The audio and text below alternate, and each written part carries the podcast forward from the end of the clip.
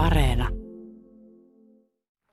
Tässä on sun lempipaikka. Niin, tämä on semmoinen niin kuin myllynki, vanhasta myllynkivestä tehty pöytä tähän pihalle ja, ja sitten siihen mahtuu hyvin tosiaankin niin kukkaruukku tuohon keskelle ja tässä on hyvä olla tänä ääressä. Kirsi Ojansuu kaunista. Me ollaan nyt maatalon pihalla. Aurinko alkoi juuri paistaa, kevät aurinko. Tähän paistaa tosi lämpimästi.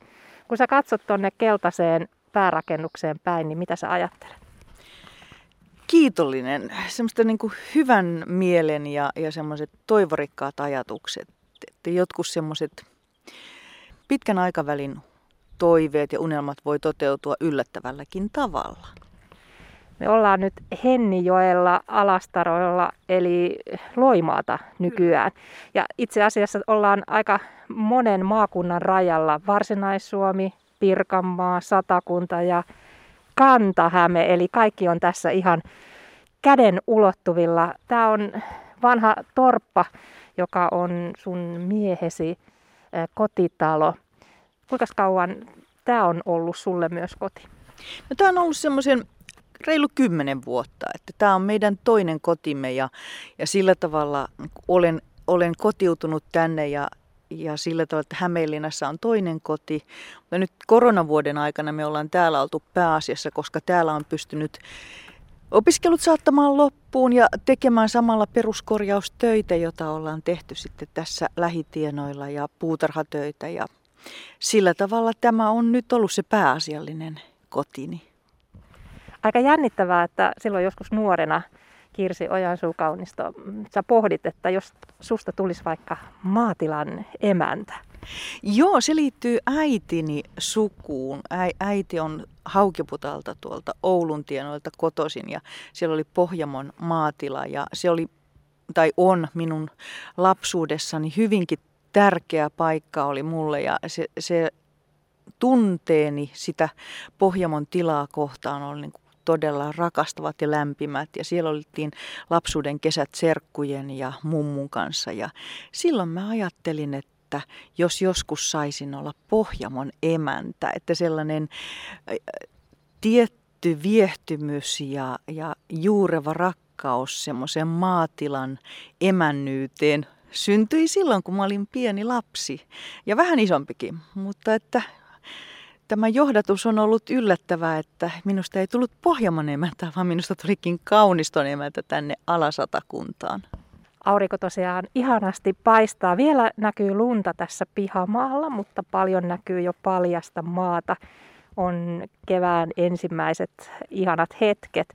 Mä kuulin, että oot ihastunut ryijyihin ja raanuihin ja sulla on niitä jossain tässä lähellä Päästäänkö me kurkistamaan? Päästään, joo. Mennään tuonne navettaan, joka me ollaan peruskorjattu. Joo. Tässä onkin vähän jäätä, mennään varovasti, ettei joo, liukastuta. Varo. Joo, täällä tosiaan niin tämä on 28 rakennettu navetta, kauniston navetta ja me Timon kanssa peruskorjattiin tämä kahdeksan vuotta sitten suurin piirtein. Täällä niitä, niitä kirpputorilta löytämiäni ryijyjä ja täkänöitä ja raanuja on. Olen, olen siis käsityöihminen ja näissä vanhoissa tekstiileissä, niin ne sopii tähän miljööseen loistavasti, että niissä on jotain semmoista sukupolvien ketjua ja sellaista ää, perin, henkistä ja myös esteettistä perintöä, joka, joka on niin kuin lähellä sydäntäni. Ja, ja huomaan, että varsinkin niin kuin, mm, nyt ikääntymisen myötä jollakin tavalla se semmoinen ryijyn lämpö ja, ja semmoinen kauneus, niin se ihan uudella tavalla on herännyt ja sitä on täällä. Tässä nyt on viimeisen, viimeisin hankintani ja todennäköisesti tämän mä laitan sinne sitten työsuhdeasuntoni seinälle sinne Malmille, että haluan myös viedä kaupunkiin, sinne olosuhteisiin jotain sitä tärkeää, tällaista esteettistä, juurevaa kauneutta. Tämä on niin kuin sitä varten tässä. Joo, mä kerron vähän värejä. Eli tässä on keltaista, tässä on punaista, tässä on vihreää, tässä on tuommoista mm, tummaa, tumman harmaata, ehkä hieman mustaa ja sellaisia salmiakkikuviota vähän ehkä. Tuo on hyvin poikkeuksellinen ryijy, että tuon ryijyn nimeä en tiedä, mutta sitä äh, tuolla ryijyt Facebook-sivuilla joku uumoille, että olisiko se ruotsalainen ryijy, että tämä ei ole mitenkään tyypillinen suomalainen ryijy, mutta se, nuo vahvat värit on sellaiset, jotka heti niin kuin, ihastutti minut. No niin, sulla on täällä näitä ryijyjä sitten seinällä. Kyllä joo, täällä navetassa niin niitä on nyt yksi, kaksi, kolme, neljä, viisi, viisi ryijyä. Kyllä joo, ja, ja tota, minusta ne sopii tähän miljoisen erinomaisesti, että tänne ne jotenkin istuu ja samalla kertoo siitä menneiden vuosikymmenten historiasta ja, ja sillä tavalla luontevasti ja luonnikkaasti ovat osa tätä modernisoitua asumiskäyttöön peruskorjattua navettaa. Eli navetassa ollaan, mutta mennäänpä ulos. No niin, katos nyt, sieltä tulikin jo näitä kevään merkkejä sisällekin, että hieman märkiä jalanjälkiä. Mennään tänne ulos, kun aurinko paistaa. Sulla on Kirsi Ojansuu kaunisto tavallaan kolmas ura alkamassa, eli sä oot valmistunut Hämeenlinnassa aikanaan opettajaksi, kasvatustieteiden maisteriksi ja sitten ollut toiminut opettajana, lähtenyt jossain vaiheessa mukaan politiikkaan, olet ollut kansanedustajana muun muassa ja tietenkin kunnallispolitiikassa. Ja kun kansanedustajuus jäi, ryhdyit opiskelemaan teologiaa ja olet nyt sitten teologian maisteri ja ihan kohta myös seurakuntapastori. Näetkö sä jotenkin näillä ammateilla tai aloilla jotain yhteneväisyyksiä? Ne kaikki ö, ovat sosiaalisia, siis ihmisten kanssa ollaan tekemisessä, ollaan osana yhteisöä, jollakin tavalla kannetaan vastuuta. Siis todellakin luokanopettajan työssä niin se, se kasvatuksen ja, ja opetuksen ja elämään opettelun kombinaatio on harvinaisen hieno ja vahva arvostan todella paljon opettajan työtä. Omakohtaisesti sitten ikääntymisen ja sitten myös tämän poliittisen toiminnan kansanedustajuuden myötä huomasin mun sisin sanoa, että joku vaihe on ohitse, että opettajavaihe elämässäni on ohitse ja sitten heräsi kutsumus pap pappeuteen, papin työhön.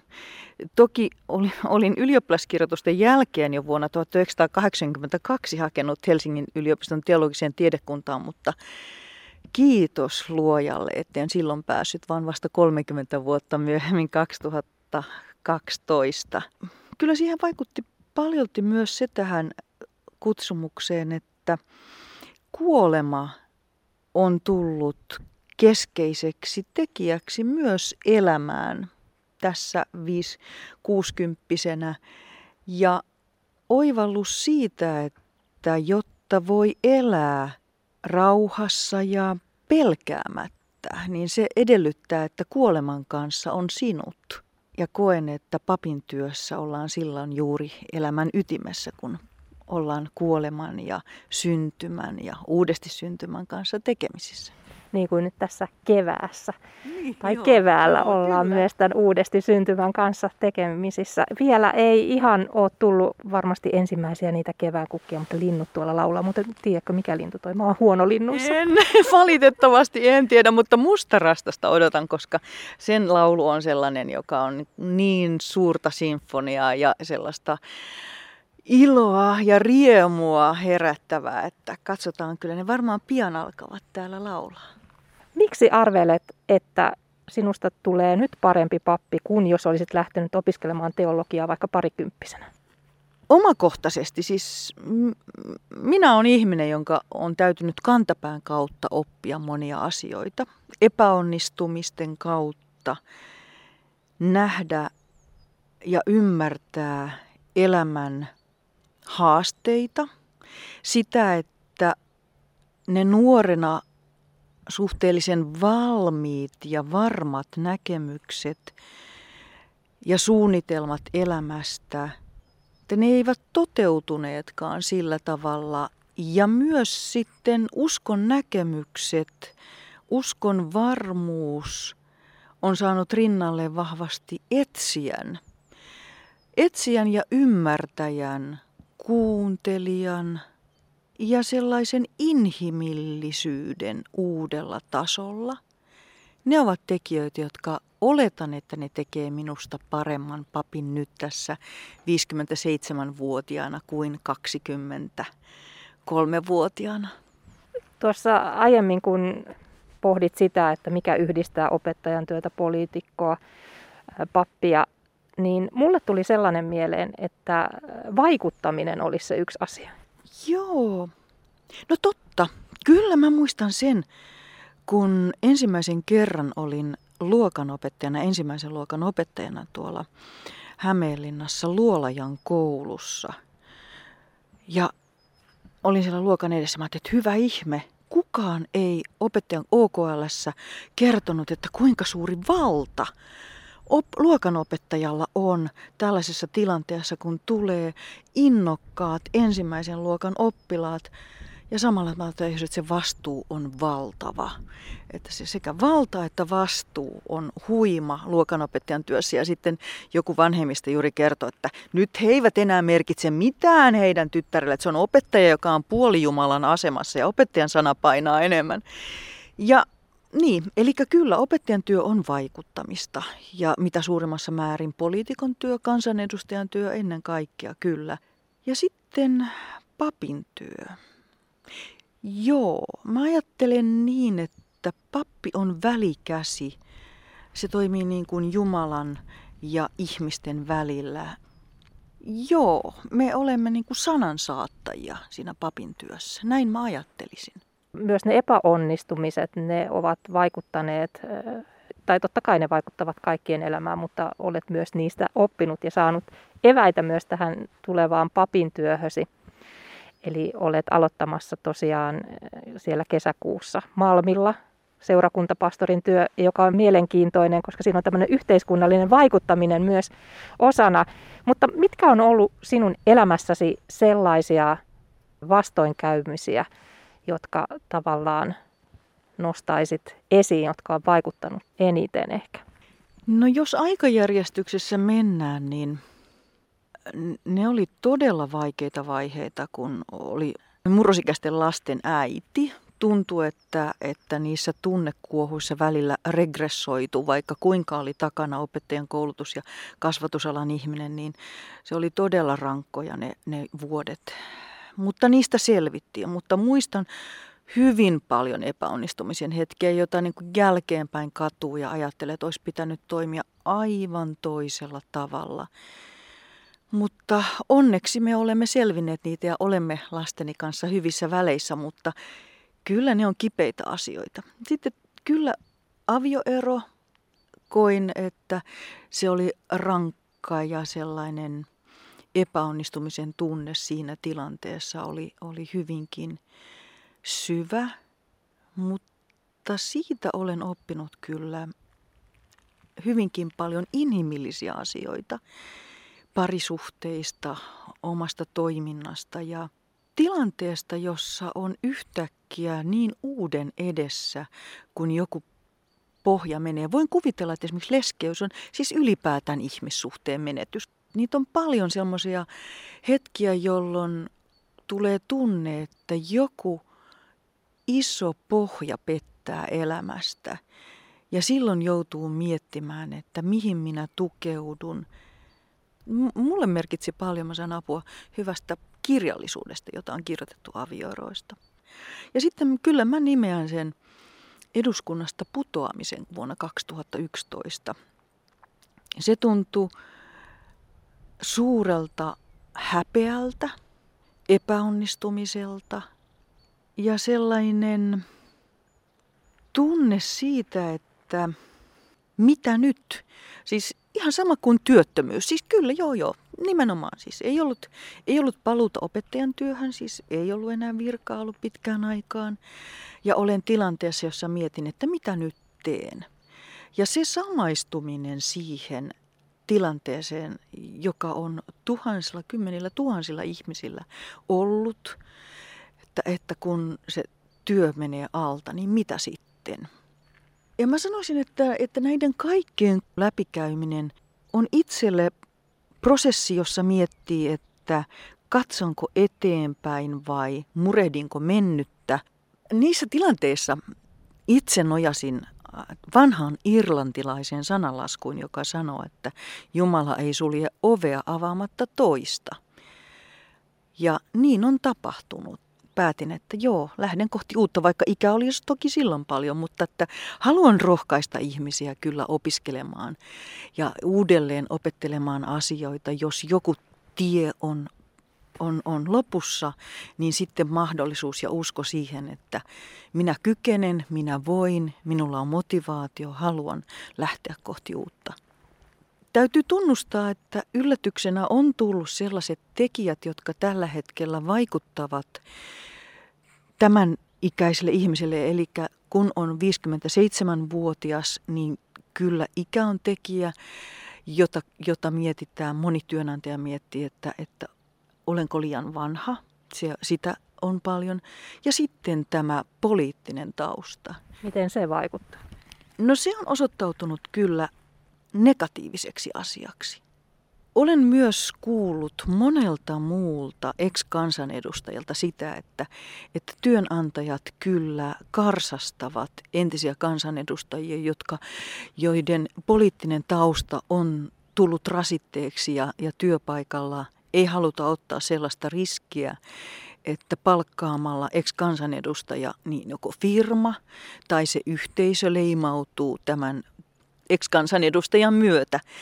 Ja kyllä mulle on ollut rasit, yllätys, tietenkin sitä ei rasita se, että mä oon vihreä, että, että muuan kirkon mies tässä jo aikaa sitten ihmetteli, että miten sinä Kirsi voit olla kristitty ja olet vihreissä. Ja mä sitten, että miten niin? No vihreissä, sehän on ateistinen puolue, mutta ei ole, ei todellakaan ole. Ja tuota, sanoin, että mulle se on, se on jotenkin luonteva ja itsestään selvää, että se minulle se puolue, joka, jonka katson, että määrätietoisemmin, vahvimmin ja rohkeimmin ajaa ilmastonmuutoksen ja ilmaston lämpenemisen vähentämistä, joka haluaa varjella luomakuntaa, niin se on minun puolueeni. Nyt tämä uusi työ, joka alkaa kesäkuussa Malmin seurakunnassa seurakuntapastorina, siihen on liitetty nimenomaan yhteiskunnallinen vaikuttaminen. Mitä se tarkoittaa, että tässä tapauksessa nyt kansanedustajan työstä ja, ja kunnallispolitiikon tehtävistä on ollut hyötyä. Joo, se oli aivan ihana, kun tota Malmin kirkkoherra Heikki Arikka otti heti yhteyttä, kun laitoin sähköpostia. Olin siis käynyt viime vuonna jo läpi erilaisia vaihtoehtoja. Sitten ystävä suositteli, että mitä jos sittenkin, vaikka vähän olet karsastanut tähän asti Helsinkiä ja Uuttamaata, niin ottaisit yhteyttä, että ehkä tuo vihreytesi ei ole siellä negaatio, vaan se voi olla positiivinen asia. Kun laitoin sitten sähköpostiviestiä Helsingin parille kirkkoherralle, niin he, he kyllä soittivat heti sanoivat, että, että hei, että tuota, tuo sinun kokemuksesi, niin se on täällä positiivista ja, ja ennen kaikkea Malmilla, jossa on ollut yhteiskunnallisen toiminnan pappia, niin kuin todellakin keskustan ex-puoluesihteeri Naanisen Timo on, on siellä ollut töissä nyt pari vuotta ja, ja Timo jää sitten eläkkeelle, niin minä ikään kuin lähden jatkamaan hänen työtään ja olen nyt sitten hahmottamassa sitä, että millä tavalla niin kuin sitä yhteiskunnallista kokemusta voi, voi sitä verkostoja. Ja ajattelen monella tavalla erilaisia tilaisuuksia, jossa sitten saattaa yhteen erilaisen elämänkokemuksen omaavia sekä poliittisia toimijoita että yhteiskunnallisessa muuallakin vaikuttaneita ihmisiä voidaan saattaa yhteen ja keskustelun siitä, että mitä he ovat oppineet elämästä, mitä tulevaisuuden eväitä he antaisivat tulevaisuuteen. Ja kyllä mä oon ajatellut, että myös tämmöistä yhteiskunnallisen keskustelun porinapiiriä alkaisin pitää siellä, että, että olisi ihmisiä, jotka tulisimme, tai me tulisimme yhdessä käymään läpi viikon aikana keskusteluista herättäneitä yhteiskunnallisia asioita niin Suomessa kuin muualla ja pohtisimme niitä yhdessä.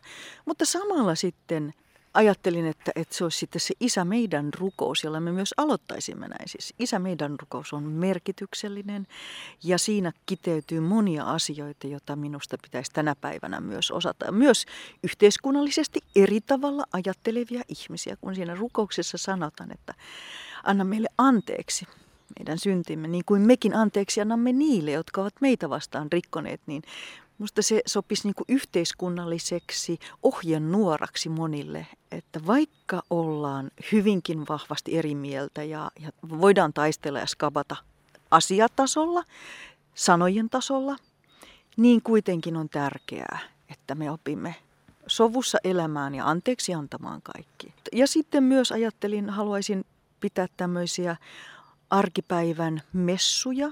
Nyt paistaa aurinko niin ihanasti. Ja kun mä katson tuonne tästä pihasta tuonne tielle päin, niin itse asiassa siinä näyttää semmoinen ihana pieni kylätie ja pellot siinä ympärillä. Mitä jos me hetki käveltäisiin vaikka sinne, saadaan semmoista kivaa kylätien ääntä, niin voitaisiin puhua ihan hetki pääsiäisestä. Mitä pääsiäinen sinulle merkitsee, Kirsi Ojansuu kaunista? Se on uuden alkaminen. Se on toivoa antava juuri siinä mielessä, että kun ajatellaan, että pääsiäisenä Jeesus Kristus ristiinnaulittiin ja pitkäperjantain musta väri, musta tunnelma, kuolema on läsnä. Ja sen kuoleman kautta sitten tuleekin valo, kun kristinuskossa selkeä näkemys ja usko on siihen, että Jeesus Kristus kuolemalla kuoleman voitti ja avasi ovet ikuiseen elämään. Ja se pääsiäisen riemu silloin yöllä, ensimmäisenä pääsiäispäivänä keskiyöllä, että Kristus nousi kuolleista, kuolemalla kuoleman voitti, niin se uusi alku.